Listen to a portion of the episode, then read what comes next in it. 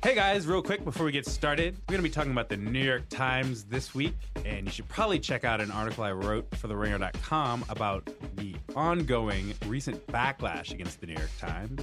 And we're also going to talk a bit about Black Panther and other black superheroes on this week's episode. And you should check out Cam's review of Black Panther. And if you're down to hear more about the Marvel Cinematic Universe, Binge Mode is doing a deep dive this week, so please be sure to listen to Binge Mode as well. Now, on to the show. I'm Justin Charity. And I'm Cameron Collins. Welcome to Damage Control on the Channel 33 Network, a podcast where we unpack what upsets, excites, and divides us in popular culture. Happy Valentine's Day. Today on the podcast, we're talking about the failing New York Times. Uh, we're talking about the paper of record's controversial op ed page, its stable of columnists, including Bari Weiss, Bret Stephens, Ross Douthat who've cultivated a reputation for reactionary trolling. But first, in the wake of both the Winter Olympics and the unveiling of Barack and Michelle Obama's official White House portraits, we're going to talk about the uses and abuses of political imagery. Public service announcement Kim Jong un's sister is not your new fave shade queen. She's a garbage monster. So that's a BuzzFeed headline about Kim Yo Jong, that's Kim Jong un's sister, who sat next to Mike Pence last week at the opening ceremony for the Winter Olympics in Pyeongchang. Here's the thing about Kim Jong un's sister she's a minister of propaganda for North Korea. Um, she's obviously an unsavory figure. And yet, this BuzzFeed story is about the fact that on Twitter, there are these screenshots of Kim Jong Un's sister sitting next to Pence and sort of giving him these like delicious side eye glances. Right. And, you know, because a lot of people don't like Donald Trump and they don't like Mike Pence, a lot of people saw those images as a reason to embrace Kim Yo Jong and sort of reimagine her as like part of the resistance now.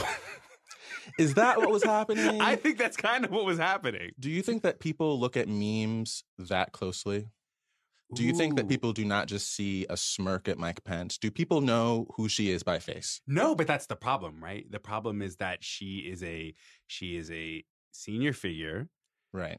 in the North Korean regime, and she's she's a political figure who political observers look at, Americans look at, and they don't really see her in a political context because Right. Americans don't really care about the rest of the world, frankly, and so they just make up a political context for her, and I think that's fascinating. Well, they don't care, but they also, before this week, before the Olympics, what occasion would you have had to know her by face? Not many. That's true. I'm just, I mean, I'm not, re- I'm really not defending using this meme. to be clear, I think I have a, a folder of, of gifs on my phone that are just smirks and like it's a shade, it's called Shade. That's the name of the folder. I have plenty of other smirks that I could use to get that point across. And I think if I have them, other people could easily find them. Just like type smirk GIF into Google and do something with that. So there's there's no particular reason why we need this particular image. But I th- I do also think just the way memes work, I don't I think people see Mike Pence and I think they see a smirk. And I think they sort of leave it at that.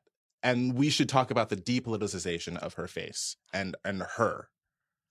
But I don't think people are eh, I don't think it's that deep for most people, you know? Yeah, for sure. I think the I think the more intensive and real version of this trend actually applies to Melania Trump.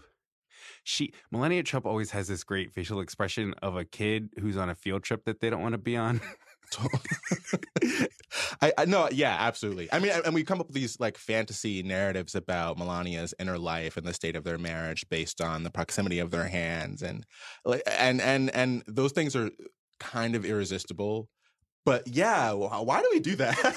because it's funny. The, the facial expressions and the body language, Yeah, uh, and even footage of sometimes Donald Trump will be giving a speech and he'll refer to Melania as if she's back in Washington or something, and she's standing right there. I mean, it does seem it's funny. It's objectively funny. from the photographic evidence, because I'm a CSI now. it does seem that they do not have a particularly productive marriage. Um, but I do also think that we should like find ways to resist this sort of romanticizing of these people based on photographs and and gifs and memes. But but it, but it is it is sort of it's just so easy to fall into that trap. I'm like sympathetic to everyone who sort of retweeted this Mike Pence meme because yeah, he's a basket of shit on your front stoop running the country. Yeah, it, it does feel good to see some international figures sort of shade him. But yes, I would rather that that international figure were not the minister of propaganda of North Korea. Uh, but I, I, again, it's it's funny to think of memes in this context because just to what extent does that sort of back knowledge of who's in the photo determine whether or not I retweet the photo? Like I know who Mike Pence is. I maybe don't know her by face because before, I mean, personally, before before this event, before the opening ceremony, I actually didn't know her by face. Um, I didn't retweet the, the image either. I don't really need a Mike Pence gif in my life. But I don't know what to do for people who who don't make that connection. I don't know like the extent to which asking someone to be overeducated about a meme seems to suggest that you don't know what a meme is.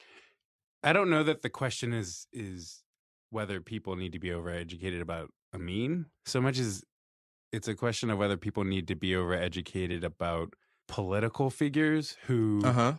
by whatever means, sort of force their way into our political consciousness and consideration. That's Uh-huh. the that's the thing that seems strange and almost I wouldn't not totally, but almost perverse about it is that it feels like a new way of engaging with who politicians and political figures are. That, again, it's super fun and enjoyable in the moment, but I Right. do wonder in the long term what doing that, what sort of disembodying political figures from their political context does to our general understanding. Well, I would say that we already are in the long term. I mean, since putting presidents on dollar bills, like we have oh we we we are a culture that has always sort of divorced the specific politics of these figures from their image. We are we are oh we've always been a culture of icons. This is like prehistoric. So I think what's really changed is that we metabolize these things much more quickly in meme form. But I do also think that the face of Abraham Lincoln on a bill is a meme. I was I was so invested in Harriet Tubman being on the bills because I wanted her to circulate through the culture in that way, literally. I mean, I'm kind of torn on this because yes, I think we should all keep up with the real politics of all these figures. I also think that at our current moment, when every day I have five New York Times push alerts about five new different bad people, that it is really hard to keep up with all these. It, it- like it, it is hard to keep up with everyone's laundry list of of bad acts, of being a bad politician, of being a bad person. I'm really not making excuses for anyone. I'm just sort of saying I could see missing the opening ceremony, but seeing that meme and sort of retweeting it. Understanding, given the context, looking at it, that it probably had something to do with the Olympics, but probably not knowing who was in that image and probably not looking it up because why? Who looks up? Who looks up memes? I, you know, I I'm sympathetic to that. I think this is just the way memes work. But then, so my question to you is how do you feel, speaking of kind of political icons and images, how are you feeling about these new presidential portraits of Michelle and Barack? How are you feeling? I'm feeling like an art critic. you and the entire internet. Yeah. Everybody's a damn art critic now. It's Yeah. great. Never You- been to a museum, but Yeah, I used to hang out in the National Portrait Gallery when I was broke and had no money, and it was the I believe you when recession you say that. In DC in the summers because they have the best air conditioning there. The third floor has free tea and free coffee. I used to hang out there for eight hours a day. No joke. So how do these portraits compare then? I like the Barack Obama portrait by Kehinde Wiley and also the Michelle Obama portrait by Amy Sherald. I Yes. like I like the Michelle Obama portrait better, I think.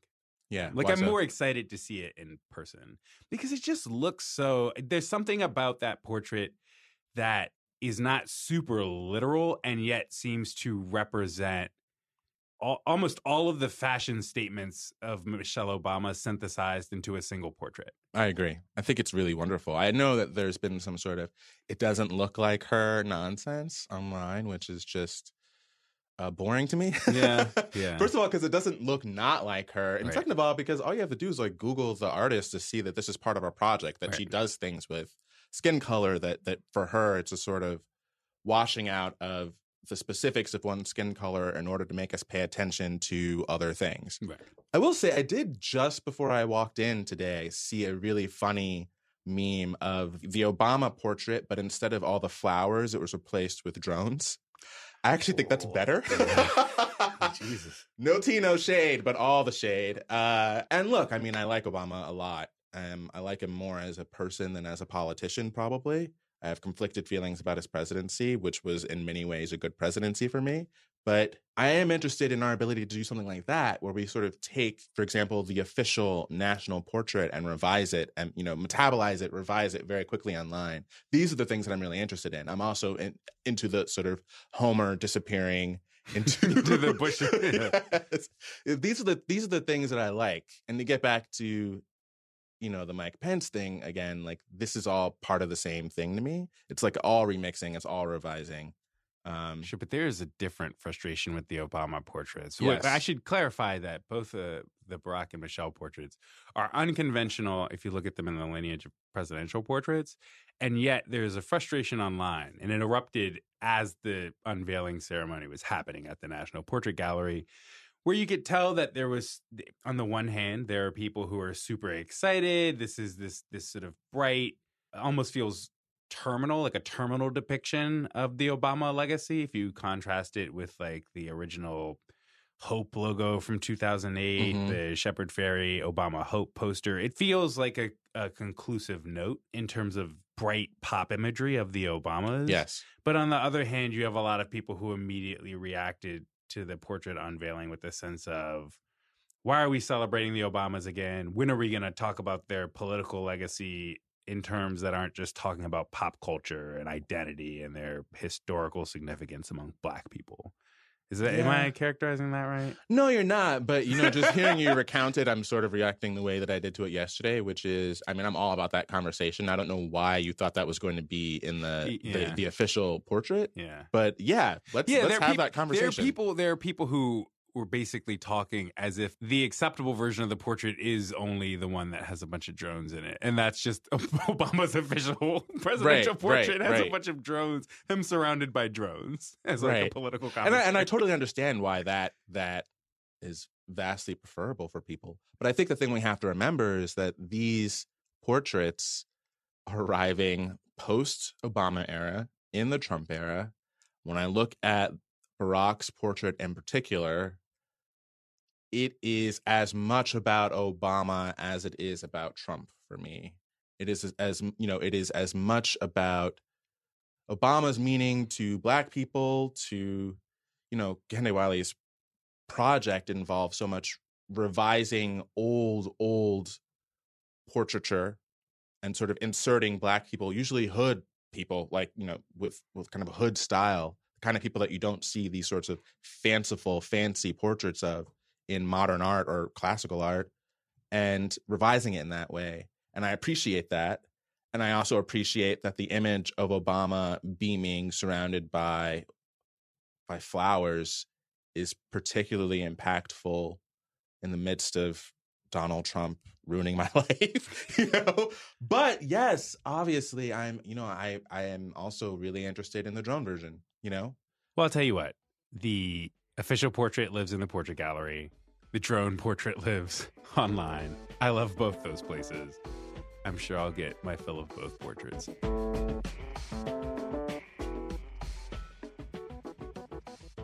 So, Cam, Mm-hmm. do you remember right after Donald Trump was elected when the New York Times steps up and the New York Times becomes the final refuge for truth and journalistic rigor in America? I remember being asked to resubscribe uh, for reasons that sound vaguely like the ones you just listed. Yeah. Yeah. Well, never mind. Okay. Uh, so for the past several months, the New York Times has taken a somewhat different tact than I think a lot of people thought the Times would take uh, in resistance, so-called resistance to Donald Trump. Mm. The New York Times op-ed page in particular has cultivated a certain uncanny reputation for uh, conservative trolling, reactionary trolling. You know, in January, the Times ran this one issue where they replaced their whole editorial page with these mostly defensive letters from Trump voters. You know, basically just writing about why they still support Trump. I, there was one letter where a person explained why they regretted it, but just a lot of a lot of Trump pandering, a lot of Trump propaganda. And then on the op ed page, you have all of these conservative columnists writing only the hottest, the spiciest takes. So this is all in addition with the Times' obsessive post election follow up with Trump voters, uh, who, who I think the New York Times sees as this underserved market right? Underserved by a newspaper that people otherwise associate with being dweeby liberal consensus. Is that a fair assessment? A dangerous liberal consensus, I would say, at this point. Yeah. Sort of the the pinnacle of mainstream media, the MSM or whatever they call the it. MSM. right. But now it seems like the New York Times is acting out against that reputation in ways that feel kind of childish, right? So like on the op-ed page, you have these columnists like Ross Douthat, Hmm. Bari Weiss, Hmm. Bret Stephens, David Brooks, the classic man David Brooks. Um, they- David Brooks. They've sort of emerged in recent months, I would say, as this unified front for quaint reactionary hot takes. uh, Ross Douthat is, has penned arguments for banning porn. He's written arguments for uh, very sincerely humoring white nationalists and racists as a matter of immigration policy.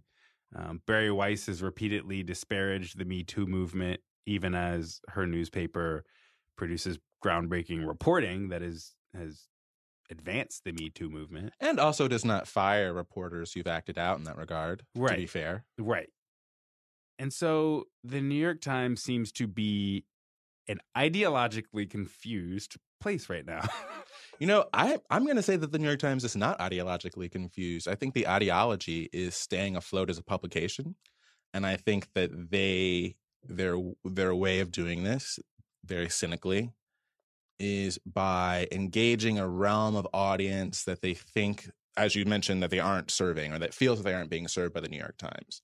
The thing is, I would love to see the extent to which Bari Weiss and Bret Stephens are convincing, you know, the the real American Trump voter to read the New York Times. I would guess that those people don't care, aren't reading those editorials. That the only people who are really reading them all were rich people in New York and angry liberals online. and by liberals, I mean leftists, uh, because I think a lot of liberals aren't that angry. But I'm feeling very mad at the New York Times. I haven't unsubscribed yet. It's complicated because I feel like when I'm subscribing, I'm subscribing to like the arts pages. I'm subscribing to the magazine. I'm subscribing to the things like the national reporting that's really good, that's really rich in the New York Times. Um, I feel in many ways like the New York Times is on it. But yes, the op ed page is mysterious to me because I remember when Bret Stephens was hired, I, if I recall, like when that job was posted, they were looking for someone who is a quote unquote different voice at the Times.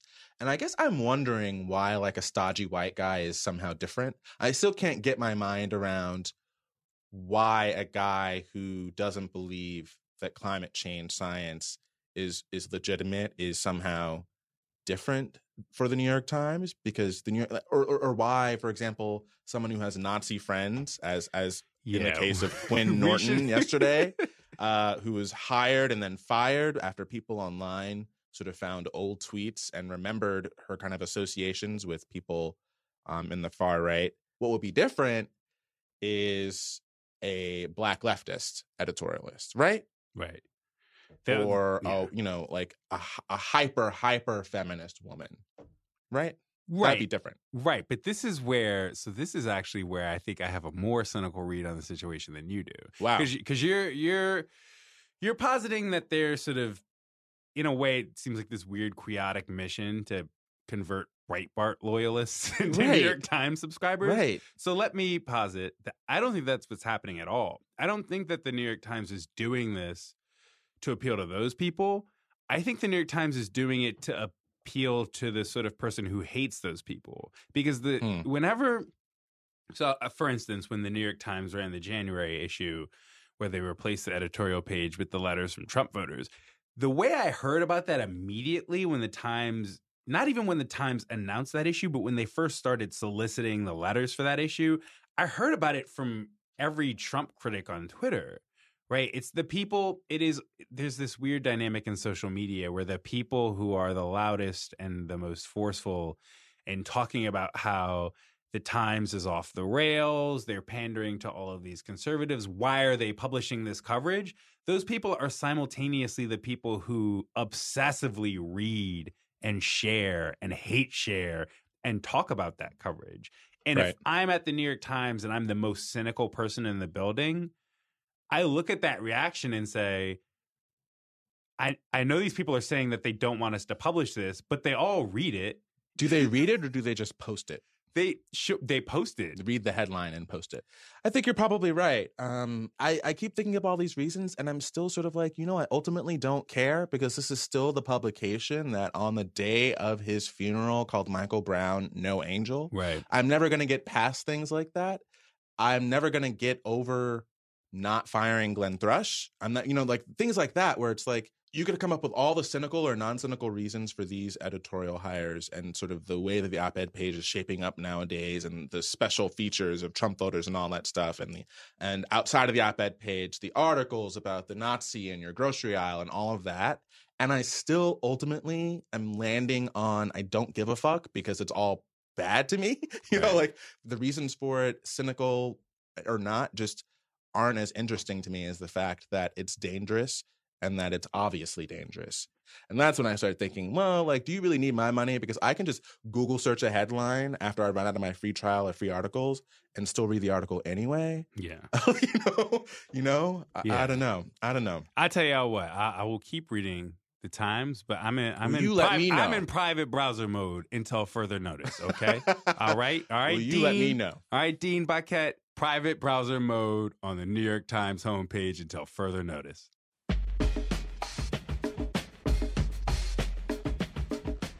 I see now. You've been training for two years to take me out. And now here I am. Whew. Ooh, it's exciting, isn't it? All right, Charity. So let's talk about why you don't like black people. I'm just Oh kidding. my God. JK. We're we're we're going to talk about a movie that I like that I recently discovered that Charity does not like, relevant to this week, the week Black Panther is coming out. I want to talk to Charity about Blade 2, which is a movie that has come up in this conversation because everyone's talking about the prehistory of black superhero movies. Many of us are going back and rewatching Blank Man, Meteor Man. Some of us are rewatching Catwoman. I would advise against it. Blade 1, Blade 2, Blade 3. No one's rewatching Blade 3. If I'll watching rewatch Catwoman- before I, yeah. Okay, that's harsh, but probably fair. But Charity, you do not like Blade 2. Ugh. And I just wanted to have this on the record, out on the open for everyone to hear. Tell me about why you do not like Blade 2, a movie that I have to say most of my black friends like. yeah. Why Not gotta not? What is this? So so this is Blackness so this police. is this is no, not Black This Police. This is interesting to me. Like because it was just sort of like consensus black people like this movie. I'm interested in not liking this movie. Well, first of all, a lot of black people are, are forgetting this movie with the Black Panther hype. So, I mean, I'm glad we're we're bringing this back into the black people do not who do not have you know, amnesia. maybe in mainstream. You're right. You're right. Yes. the black people who aren't lost in the sauce. Yes. I should say I like Blade One a lot. I I, love Blade One. That movie from beginning to end, every scene of that movie, every setting of that movie. I love Blade One. Stephen Dorff Stan. Stephen Dorff Stan, man. Everyone is everyone's got great makeup in that Love movie. his e-cigarette commercials. but Blade Two, Yes. Oh my God, Tell me about what it. a boring movie. Help me out here. Okay, so it's a it's a Del Toro joint. yes, it is Guillermo del Toro. And look, I'm actually not a fan of Guillermo del Toro. I think that his movies are largely really boring. I think that Shape of Water is trash. It's probably going to win the Best Picture. I don't care. I think Blade 2 is a much better movie than that. But tell me why you think it's so boring. Yeah, So I, much more boring than Blade 1. Well, I would say the first 20 minutes of Blade 2 are great when Yes. they so the setup is they go back and rescue my man uh Kris Kristofferson, Yes. who was supposed to have died in the first movie, who seems pretty conclusively to die in the first movie, and then they're just like, well, we don't mind," see it, we you hear know, it. right, Yeah, yeah. Right. So the first 20 minutes, I think, have some great fighting, have some great motorcycles and dim alleys Yes. um, just some just great kinetic energy to the first 20 minutes and then to me after Kris Kristofferson is back in the mix that movie becomes like a bad Star Trek movie. It becomes so procedural and gray and boring and Yeah. I just can't I I have a you know it's really once they introduce the like the Reapers yeah. in in Blade 2 where I'm just like this is gonna get complex in a way that I would find interesting if I thought the set pieces were better, if the writing were better, and if I thought if I thought Snipes was still on the way he is in Blade. Mm. But you have thoughts about No, this is the first part of your critique where I'm like, I don't know. Because I, I, I accept I accept all of those criticisms of Blade 2. I think in many I mean it's it's more of a B movie. Somehow it's more Yeah. of a B movie than Blade One. Yeah. um, which is I think why for Del Toro it's more interesting for me because when he's making actual B movies rather than gussied up prestige B movies, he's really good. To your point about Wesley Snipes, I think what's interesting about Blade 2 is that it gives him more to do with Blade as an icon and as, as a figure. I mean, I think we agree on, on this part that Blade 2 is where you sort of feel racial subtext becoming more a part of the text of it. You like this uh, the the Reapers for me are just a device. I agree that they're sort of boring. I also think they're well designed. I like the way that their jaw splits and you know I'm all about It's freaky. That is I- freaky. I'm all the about, jaw like, a- splitting open and a thing Yeah, coming out of it. That is a freaky thing to look at every time. these like kinda- creepy white villains. It's all just very racialized. But anyway, I think what I appreciate about Blade 2 is that it's the movie that finally says, you know, there's something about this guy that's like half vampire but extremely self-hating in a way that has analogies to something. I wonder what. um, And I think the, the energy of that for a lot of people is probably what makes us forget that yes, the some of the some of the some of the set pieces are sort of whatever. I mean, I think they're a little better. I think they're a little better than you think they are. I think they're only bad when they sort of totally switch to CGI. Like there's that earlier the earlier fight with the sort of the Simone Biles vampires swinging from the rafters or whatever. There are these like mo- brief moments in the midst of that otherwise interesting fight where it totally switches to CGI and you just see these sort of very vague looking alien figures fighting that are supposed to be Blade and these these hot vampires. I think that's when it's bad. But what I like about Blade 2 is that it really, really, really doubles down on the fact that Blade is not just an action hero. He's part cowboy, he's part cop, he's part every other kind of action hero, all kind of collapse into this one black guy. That is where I really, really feel that to be true in Blade 2. And I think because of that, I'm willing to overlook what's kind of goofy and and cheap and B movie ish about it. I'm not even mad at the acting. I'm mad. I, You I- should The movie really loses me like when they spend 15 minutes in that sewer with those little Yeah. bombs, the light bomb. I, I, yeah, there's just there are too many stretches of the movie that feel really protracted to me. And the main thing I like about Blade 2 is that it has a young, beautiful Norman Reedus looking very, looking very early aughts, wearing some varsity. gear. everything, everything about this movie is very early odds. It was a weird decade.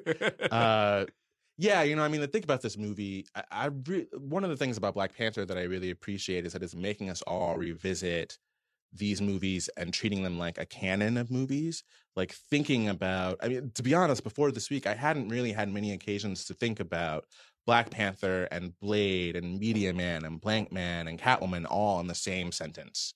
Like this is the first week where i feel like everyone is reckoning with the weight of all of that this idea that we've actually sort of had these figures all along in some ways and then you add spawn and et cetera that that i or us for people our age that we actually in the 90s grew up with a lot of these figures you add bad boys to that et cetera et cetera and i think that's what i'm appreciating and i'm a little defensive about blade 2 because it's the best blade in the in the series Well, you noticed that we didn't talk about Blade 3, and we're going to keep it that way. Oh, absolutely.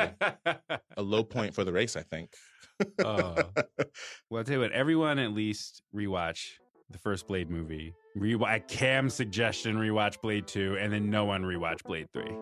That Agreed. is- that's the official that's the official judgment of damage control. All right, that does it for us. I'm Justin Charity. i'm cameron collins Don't forget to rate and subscribe if you like the show. Thanks for listening. We'll be back in two weeks.